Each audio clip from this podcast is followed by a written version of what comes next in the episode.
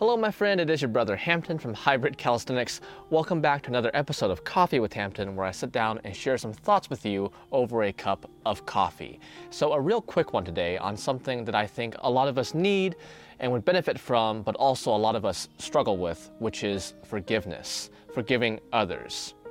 Now, this was something that I was somewhat resistant to at first. I grew up in the American Bible Belt, and there was a lot of finger wagging um, from people telling me to forgive others. Usually, in my case, after they did something wrong to me. So, in this case, I was resistant because they wronged me, or we had a disagreement about something, and I didn't think they were right and I was either punished or they did something that hurt me, and then they would bring up, "Oh, but you should forgive me. If you don't forgive me, you know that's that's bad. That's bad. You're not. You shouldn't do that." So I was resistant to it because it didn't feel like they had that call. But eventually, I came to realize that this is something that was very important, and it wasn't something I was doing for other people. Learning to forgive others was one of the reasons why I could have the mental fortitude and the mental strength to be able to get through tough events like my mother's death and really just go through life the way I do now with the same peace of mind. Being able to forgive others can give us peace of mind. So that was really it. That was the key factor that convinced me and made me think that forgiveness and practicing our ability to forgive others was something important, very, very important to being able to succeed and thrive and be happy in life. Now, that was a thing for me. I don't know if that's a thing for everyone else. But this idea that we're not forgiving others necessarily because of them, we're doing so because of us. Because I really ended up seeing a lot of my friends, family, and loved ones, a lot of them, they would have relationships that would fall apart, and they were otherwise good friends. And I'm friends with both of them, uh, with all of them, and I like them a lot but they just won't talk with each other. And a lot of them they won't hang out anymore and they don't they won't do things with each other anymore because a lack of ability to forgive. And in some sense yes some people are so different that even forgiven they should spend some time apart. But in a lot of times in my opinion no. As someone who's good friends with a lot of these people i think they really could be good friends with each other had not like one or two things happened. And if they were, could let that go, then they could all really thrive and do better. And that's another thing. That's another thing that I had learned when people demanded, so to speak, demanded that I forgive them because of some religion or some moral reason, was I did not realize at the time, because they didn't tell me, that it was important to be able to forgive, but not necessarily to be able to forget, right? I'll give a very common example that I tell a lot of people, which is if I give you my baby to hold and you drop my baby, I might forgive you. Really, that's up to me. But even if I do, I'm probably not going to let you hold my baby again, right? You're going to be christened the baby dropper. You're Alex the baby dropper. you see what I mean? Because I think it's wise to be able to learn from the mistakes of our past and apply it to our future decisions, including our past relationship with someone. And if we were just to forget that, to forgive and to forget, then that time and that experience may have gone to waste and you can't really use it to help yourself and can't really use it to help others. I know some people already disagree with this and say and they're saying, "Hampton, in order to truly forgive, you have to completely let it go and blank slate." I disagree.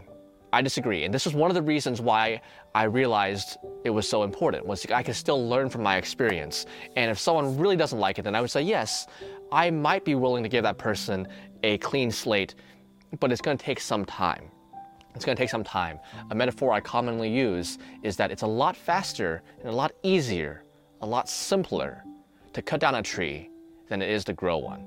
Cutting it down can take as little as one second growing one can take years and years and years, sometimes lifetimes. So, those were the two things for me that really made me realize how important forgiveness was and how applicable it was to my life. Just to reiterate, because it's very important for me, is one, I forgave others, not necessarily for them, but also for myself, for my own happiness and my own peace of mind and my own ability to move on so I can continue to evolve and thrive.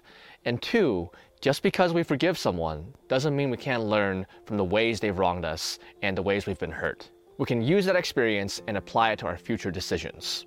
And before I get into my personal method on how I forgive people, I just want to give some context. So, I sat down and I thought of two primary examples. Two ways where I needed to forgive someone, where I thought they had wronged me, and for both of these, I spent some time being upset.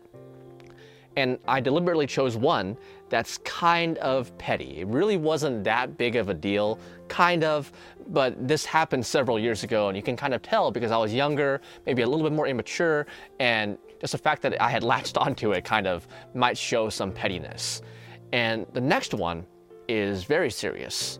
It involved my mother being sick, and this was something where I did forgive the person, but I don't think this is something like the previous example where I'll just mature beyond that and I realize it's not important because this was something that was a matter of life and death and it ended up being okay, but it's much more serious.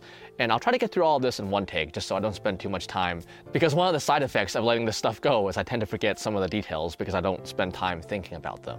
But the first one was back when I was in college.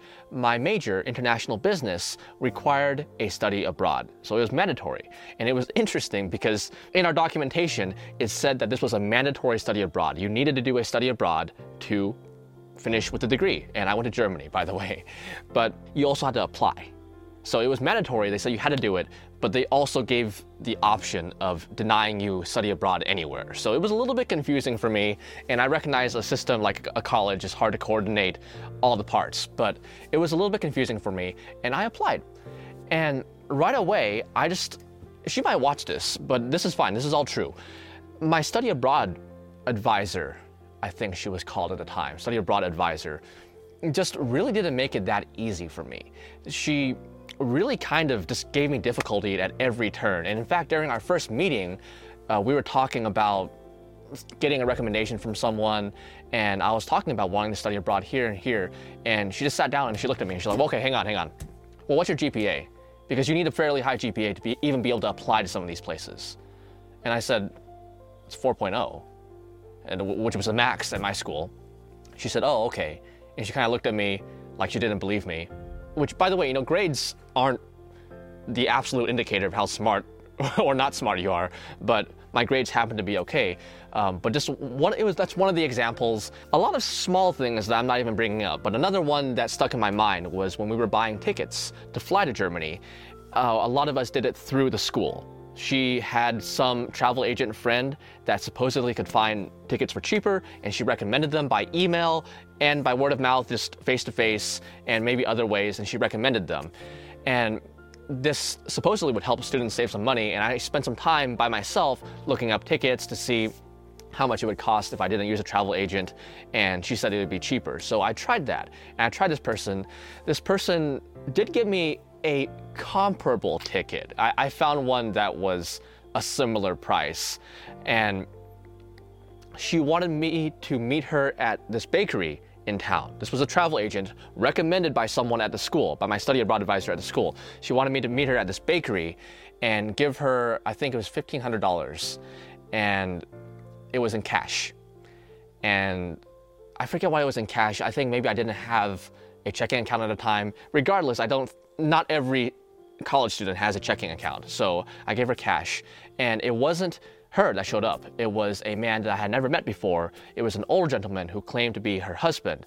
And I gave him the cash. I, asked him um, who he was, and I confirmed what we were here, here to do. And I gave him $1,500, and he turned to walk away. I said, Well, hang on, hang on. hang on. Uh, can you give me a receipt or something? And he said, No, I don't have a receipt. I said, Well, can you call your wife and ask her to email me?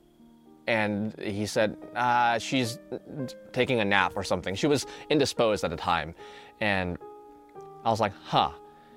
Now, I don't know if everyone, this is immediately obvious to everyone, but at the time I was thinking, Am I being scammed? Because anytime you give someone cash for something, that they don't give you something in return and they turn and walk away, there is a chance that you could be scammed because there's no record of anything there's no record of transaction, so they could just never see you again. So I believe at the time I called my travel advisor, who was supposed to assist me with this stuff, by the way, and I said, Is this person really affiliated with the school. I just want to confirm, just calling, and I told her the story of it. And she starts going on this rant about how I need to listen and how, like, in order to thrive in life, in order to get through the study abroad program, I have to be able to follow instructions. Supposed to advise me and help me, but uh, I follow instructions. And I, I listened to it for a little while, and I kind of cut her off. I told her, look, here's why. And I told her, I was like, he wants me to give him cash and he's walking away with no receipt. And I just want to make sure I'm not getting scammed by someone else entirely. And that seemed to make her understand a little bit more. Um, but she just just wasn't very pleasant the whole time. That's I'm just to summarize it like that. Even when I was when I was abroad and I needed some help, she just really didn't go out of her way to help me, and she kind of went out of her way to be unpleasant. I don't know why, and I just always remember that. And at a time, like I said before, you can kind of tell this is a little bit more a, a, pettier version of Hampton because right now I have the inner peace to really that that really wouldn't bother me as much. I would still be wary, but I, that wouldn't bother me as much. But the entire time I was thinking, man, after I get done with the study abroad, because I she I, she has me under her thumb kind of because if she just said, look, I don't think Hampton is suitable to go study abroad, and he's not going, then she would have the power to stop me from doing a study abroad, which was required for my degree. Which is interesting because I don't even know what I would do after that because you, you have to study abroad, but the school has to accept you for studying abroad. Um, and one, one of the things I told her was was that, and she said, "Well, we don't make special exceptions." Uh, so I, I don't know. but the entire time I was thinking, okay, okay, after I'm done, after I'm done, then I'm gonna leave her a bad review. Mm-hmm. I'm gonna think, like, I'm, I'm gonna go on Facebook and say, so and so is a person of very modest intelligence. and then I'm, I, I was thinking about all the stuff I could do. And after I went through it, and I had a good time studying abroad, and I came back and I met a lot of friends, and it was nice, and it finally came time to do the review. Finally came time to do a review, an experience, so to speak. Um, and I sat down, and I hadn't thought about it for a while, and I just put fairly satisfactory marks for everyone because I had a pretty good experience. And when it came time to comment on her, I gave some honest feedback. There could be a little bit more compatibility between the business department and the study abroad department, for example, so there's not as much confusing terminology. But overall, it was good, and I didn't leave a bad review. Moving on to the slightly, the much more serious example of where someone wronged me, and I'll spend less time on this because it is more serious. After my mom had her initial stroke, she spent about three weeks, I believe, in the ICU. After that, when it became clear she wasn't going to just wake up from and, and start doing stuff and be normal again, which is what they were monitoring her for, uh, they had to transfer her to something called long term care. Now, long term care means I forget the definition, but it's like to several weeks to like two or three months. So it's not really long term, long term. Long term care is just several weeks. So we transferred her to somewhere in town. And we wanted to monitor her progress and see if she would improve. At the time, a lot of the medical staff and my father and I, we were still hoping that she'd be one of those cases where she goes to sleep, kind of like the, she wasn't in a coma, but kind of those situations where you come in one day and they're awake and they're like, hi, boy, I was asleep for a while, what happened? And then I, we would work with her, we, we would cheer and we, we would work with her to get better. And we, we were waiting for that all the time, the medical staff and my father and I. And my caseworker at the time, who was named Drew, I'm not going to give a last name or anything, but her name was Drew, she just gave me an unpleasant experience during a time where I was probably, I was definitely more desperate than any other time in my life. Because even in the first example, if I really got upset, I was like, well, you know what? I don't even want to do a study abroad. We'll see you later. But at the time, I was so worried, so concerned petrified of upsetting anyone at the hospital. Even if they did something, did something wrong to me, I was worried about upsetting them because my mother's life was in their hands. And my family's close knit. My family's close now. I was very, very blessed to have that. So I really loved my mom. And even if someone wronged me, I'll be like, okay, okay, okay, I, I get it, I get it. Um, just please take care of my mom. I'm sorry for everything that I've done. And she, even from my first experience with her, she was very down on the ability on the possibility of my mother coming back. And just to fast forward, there eventually came a time to where she had to transfer out of long-term care and they had to transfer her to I forget what they call it. Um, it wasn't a swing bed, but it's really the long term care after long term care. And it was very important that we found something in Arkansas. Arkansas was where we lived, it's where we worked, it's where we had all our family and our support system. So it was super important that we found her someplace she could stay in Arkansas, or at least nearby where we were, so we could see her and visit her. And in my case, I was taking care of her full time, so I needed to actually be there. And I really met with her many times to try to get her a bed anywhere in Arkansas. And this woman repeatedly shot me down. She sent off different files to supposedly different hospitals and places that could potentially accept my mother. And she said, Well, nobody accepted. And I was like, Nobody accepted? She's like, Yeah. And I said, But that's going to be very inconvenient for us if she has to be moved to like Tennessee or what was one they were talking about? It, it was like, it was very far away. It was like Oklahoma was a, close, was a closer one but they were talking like ones in Nevada and stuff, and it was a very scary thing to hear at this time in my life. And I was like, really? There's nobody in Arkansas that can take her? And she said, no, there's not. And I was like, boy, that's confusing. It's confusing. And I met with her more times about different things. And I talked with other hospital employees and they were like, Yeah, is your caseworker so and so? I'm like, Yeah. They said, Well, yeah, she has an issue. And I met with her boss at the time and we talked with a little talked with her a little bit. I don't think anything came of that. Again, you know, it's very easy to look at this now and, and for other people to say, Well, why didn't you just report her? It's like, well, I could report her, but she still has a position of power in a place where my mother spends all of her time. What if not even like someone will do something to my mother because I know that's a serious crime, but like what if as a result she just doesn't go that extra mile to help my mother and help me uh, help us take care of her. So I was very very careful. And towards the last few days, I was like, there's no way there's there's no way there's no bed that can accept her in Arkansas. So I started making calls myself, and a lot of places that could have worked that could, that could have worked. I talked with them. They said, yeah, we could probably accept your mother. Send over some paperwork. Then she, she hadn't even applied. The caseworker didn't even apply so my mother could get a convenient location.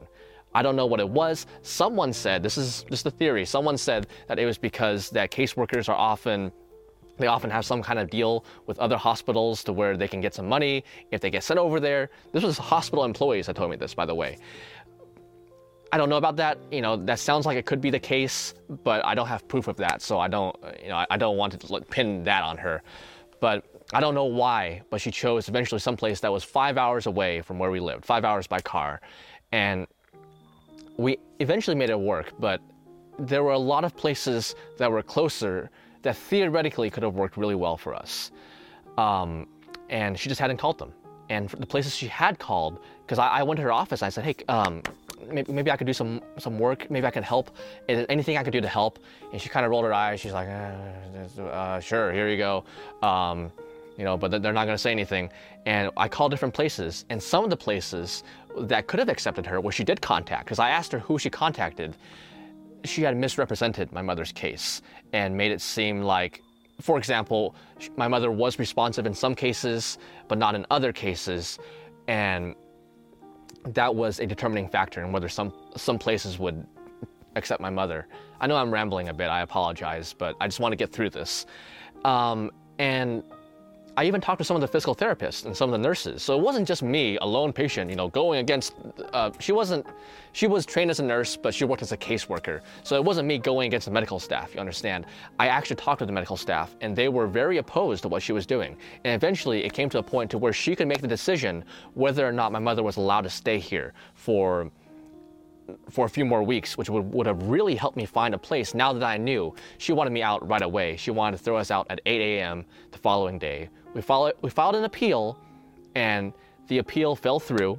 It was not accepted, and they said you could file a separate appeal, but unless it succeeds, then you will have to pay several thousands of dollars out of your own pocket for your remaining stay. So it wasn't, you know, if you go to the hospital, they said, well, we can't toss patients out on the street. They weren't directly doing that, but because of her, they were indirectly doing that. So that's kind of the thing. That's kind of the thing. At the time, I was like, after I am no longer under this person's thumb, I am going to warn everyone. I, am to warn everyone. I'm to leave a review on their Yelp. I'm to leave a review on their Google Business. I'm to leave. I, am to tell everyone about this. And I have told people um, in that area, in that city, that if they were transferred to this hospital, by the way, all the other hospitals were they were nice. It was this one person that to watch out, to watch out because I think it would help them. But I ended up not doing that. Even though it might benefit other people, I might do that at some point. But at least for myself, I eventually let it go. By the way, um, eventually my mother transferred somewhere in Oklahoma. She stayed there for I believe, several weeks, and then we finally managed transport to uh, get her home, and I took care of her full time, uh, like I had been for the past several months. I took care of her full time for a year and a half, uh, where she eventually died in our home. Um, and that was last year, but it's in the past and it's a separate topic. It's a separate topic that I won't discuss too much here. But my my experience with Drew was at the time once again, she was in a position of power, and I was in a position of no power at the time. Like I, I was, I was, uh, I was very, very hopeful um, and prayerful that I could get my mother back and get her healed, and I was willing to do almost anything for that to happen. Uh, but it didn't happen. So when my mother eventually passed, I was, or even before before she was, we were out of her jurisdiction. I was thinking, well, now I'm to do this stuff, and eventually I let it go. Eventually I let it go. And while warning other people and leaving reviews so other people know, while that is a, a good and definitely a legitimate argument for why I should leave a review and tell other people, just for myself, which is what I'm talking about, what this video is about, why I let go of that was kind of, it wasn't a voluntary choice. Because at the time, I was so focused on letting go of the past and just taking care of my mom in the present and getting her better that I really didn't I didn't end up having that much time to dwell on the way what things could have been because at the time I was thinking this is the way things are. And I think my natural inclination to think that really does help me forgive because at any given moment, the way your life is, well, that's just the, the cards you were dealt. And you can complain about that or you can play and think of a good solution and a good strategy to play with the cards that life dealt you. So at the time, I was thinking about what I could do, and that's really how it is ongoing. All the time, I'm thinking about how can I maximize the present? How can I help more people with the things I've learned in the past? And there was that. And the second thing was something um, one of our coworkers told me, which is unsolicited unsolicited because I, I was like the, one of the hospital staff, all the nurses had heard my conversation with Drew at the time, and they had said, like, wow. He was like, wow, like Hampton was really trying to think of different solutions, and Drew just shut him down over and over and over again. And they were talking among themselves, saying, amongst themselves, among themselves, they were talking, they were talking with each other, saying, wow, like I, they didn't understand why Drew was that way. And someone came up to me and she's like, yeah, some people aren't very happy with themselves, and as a result, they kind of want to push that misery on others, which was something that I knew before, and but I always remembered that. I always remembered that as the way I phrase things, and I've said it before. Some people aren't happy with themselves. If someone is doing anything negative, anything from something small, like leaving a hate comment on a video, um, to something like this, oftentimes they're not happy with themselves. And a hate comment is easier to forgive than someone at the time um, doing something that I thought was going to determine whether my mother lived or died. Uh, there's obviously a big difference, but either way, it came from a place of them hurting themselves. And by the way, I'm, I'm not about to cry. I'm just uh, the coffee's a little bit acidic.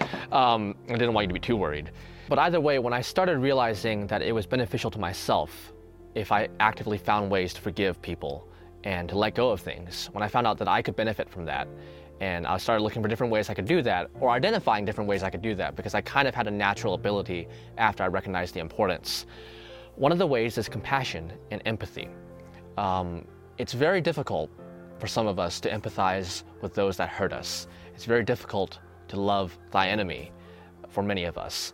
And it's understandable because we, uh, it's part of what keeps us alive is to be, is to have some aversion from things that have brought us pain in the past. But n- not to change what you do, but to have the empathy and the compassion to recognize that someone who hurt you is often hurting themselves. Someone who has gone through abuse is much more likely to abuse you.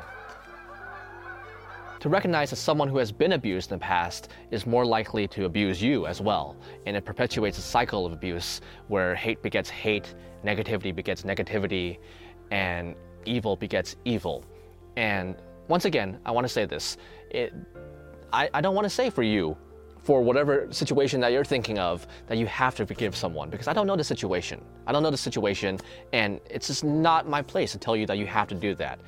But if we're able to, if we deploy compassion and empathy, and we think, well, this person was doing this and it was very wrong, but we understand the reason why they do that is because they were hurt in the past. And in my experience, that's really what starts the healing process for forgiving those that have hurt us and for moving on beyond that and continuing to thrive and be better overall.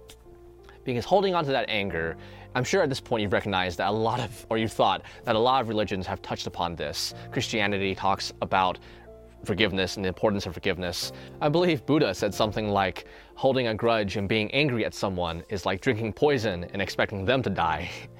but either way, this is something that's helped me a lot. And I don't know how long this video is. I'll have to look at it when I'm editing. But these were two experiences one relatively small and one very big, one very important, of ways where I thought someone was wronging me where someone was definitely wronging me, and how by trying to feel love, compassion, and empathy for the people that have wronged me has ultimately improved me as a person, kind of freed me from these chains of focusing on this so I can focus on the future and made me better overall and made life more enjoyable. So that's really the message that I want to share today. Thank you so much for listening. I said this was a short one, but the sun has set but it sets pretty quickly, so I don't know how long it is. But either way, thank you so much for listening. I am your brother Hampton from Hybrid Calisthenics. Have a beautiful day.